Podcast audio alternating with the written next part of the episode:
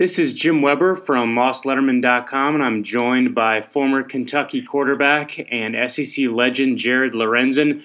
Jared, thank you so much for joining us. The first question I have for you is that you were on the SEC network this past weekend, and I was wondering what it's like to be back in Lexington and be uh, such a larger than life figure there, uh, no pun intended.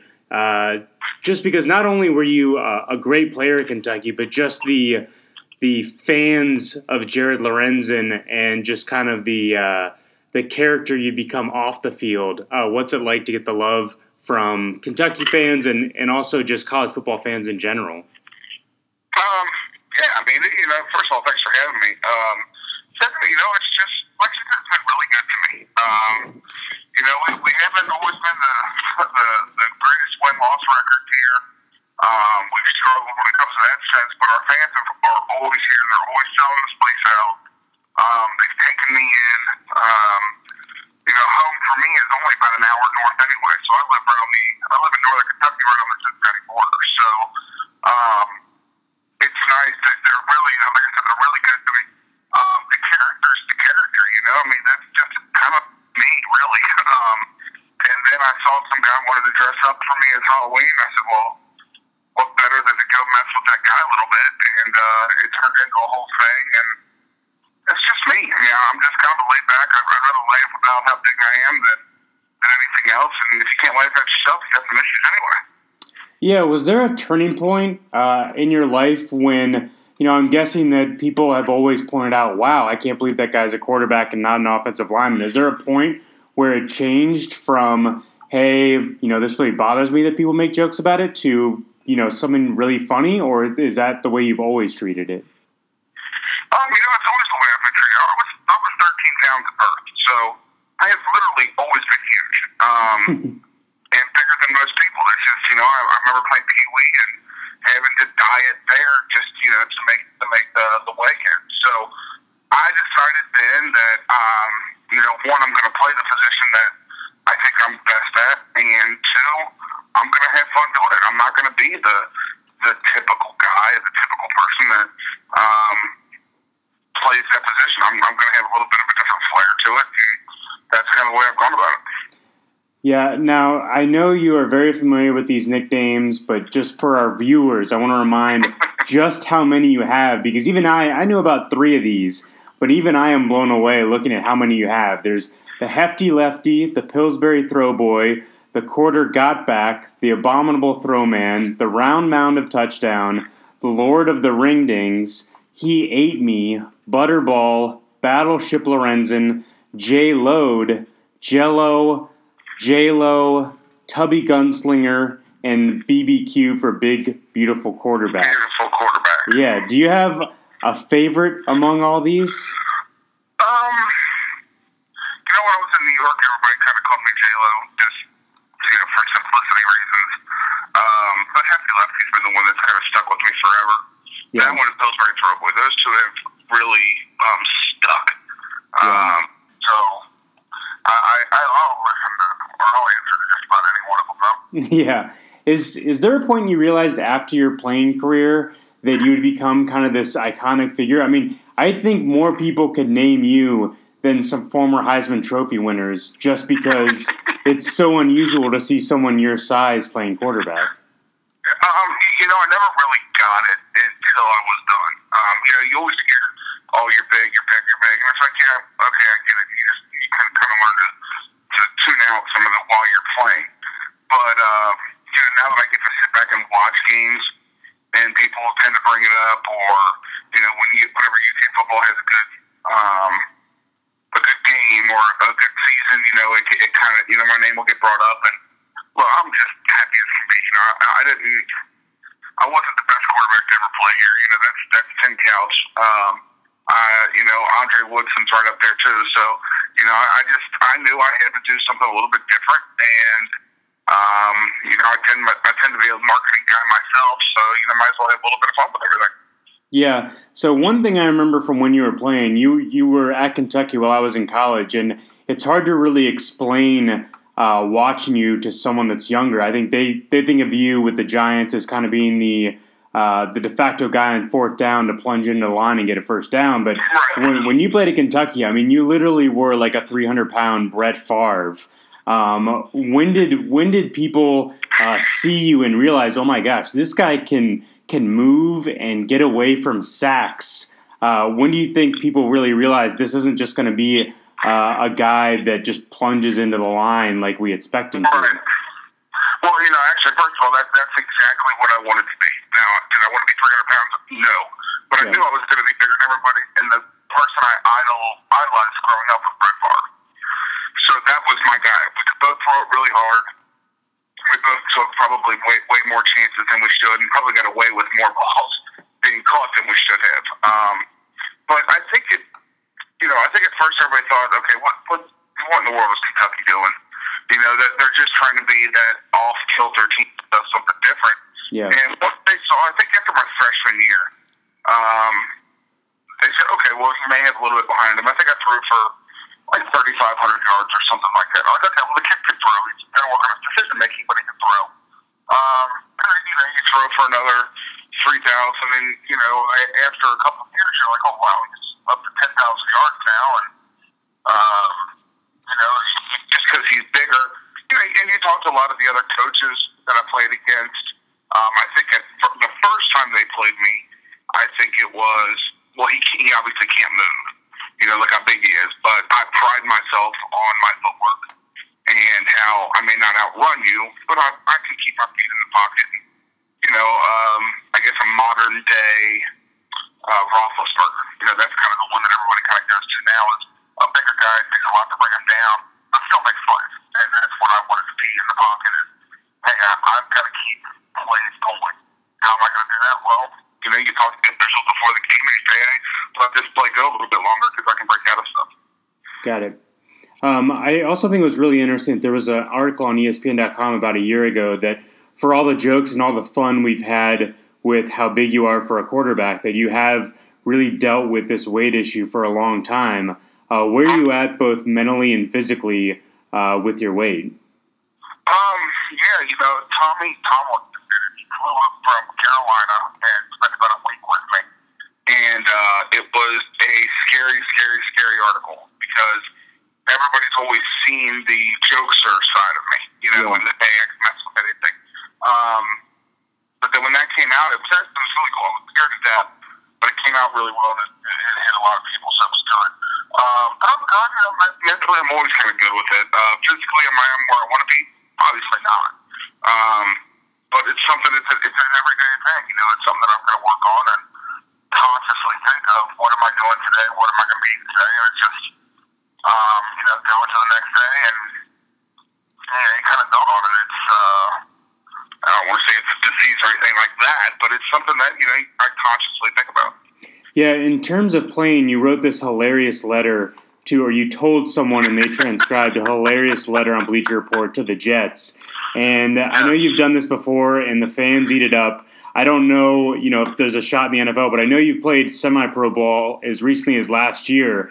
Uh, if the Jets don't take you up on the offer, is there any more football for you in either you know the Arena League or CFL or something? Because you know people love to watch. I, had, I played. Uh, there was arena ball that I was playing, yeah. and um, the Jets better not call.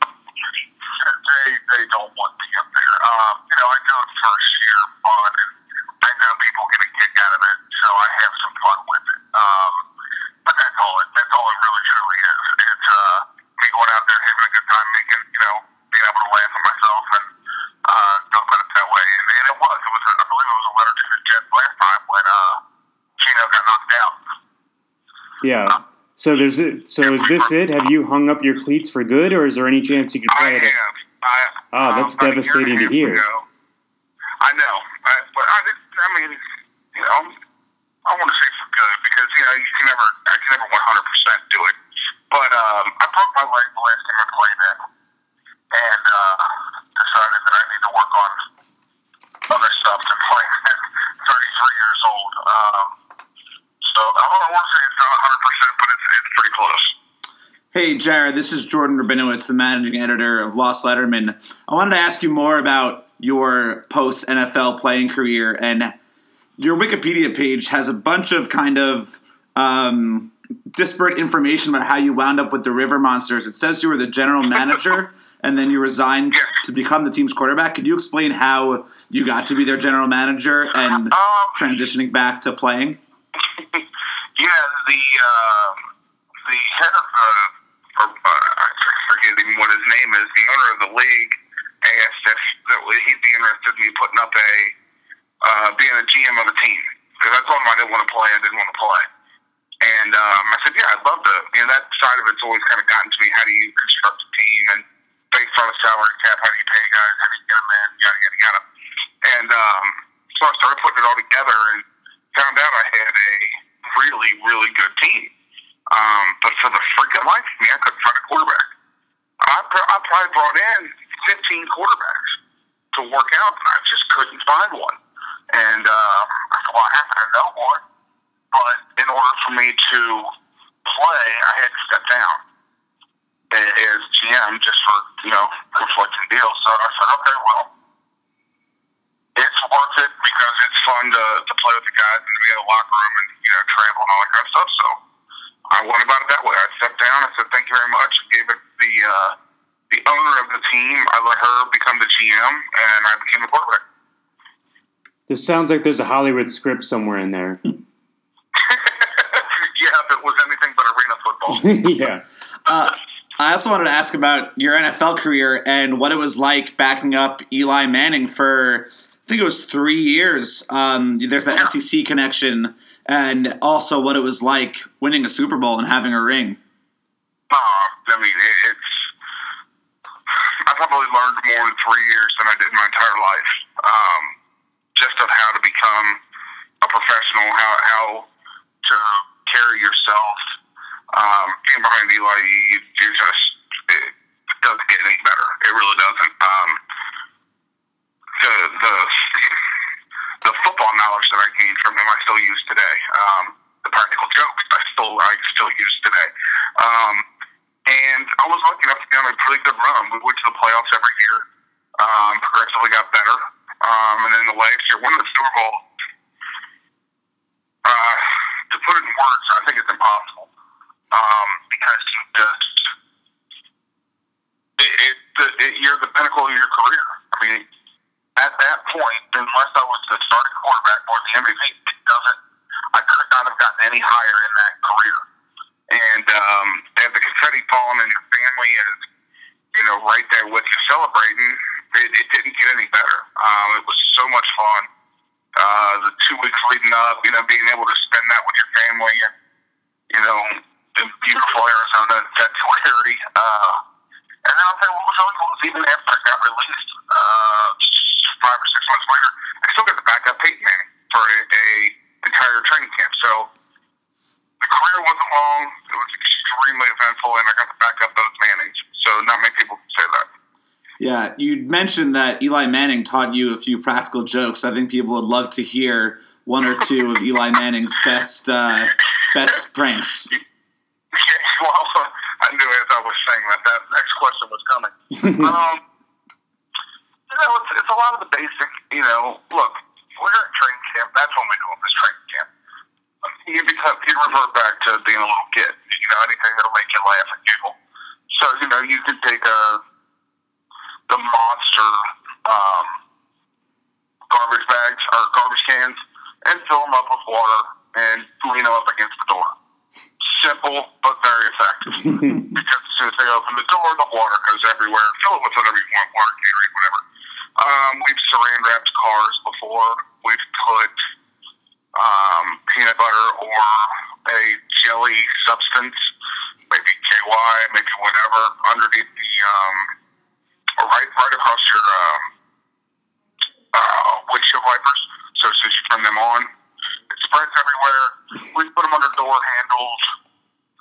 Um, I won't go into detail, but let's just say it's never safe to go to the restroom by yourself oh because you'll get messed with. I mean, we, we did it all. We just were anything you could do to break up the monotony of training camp.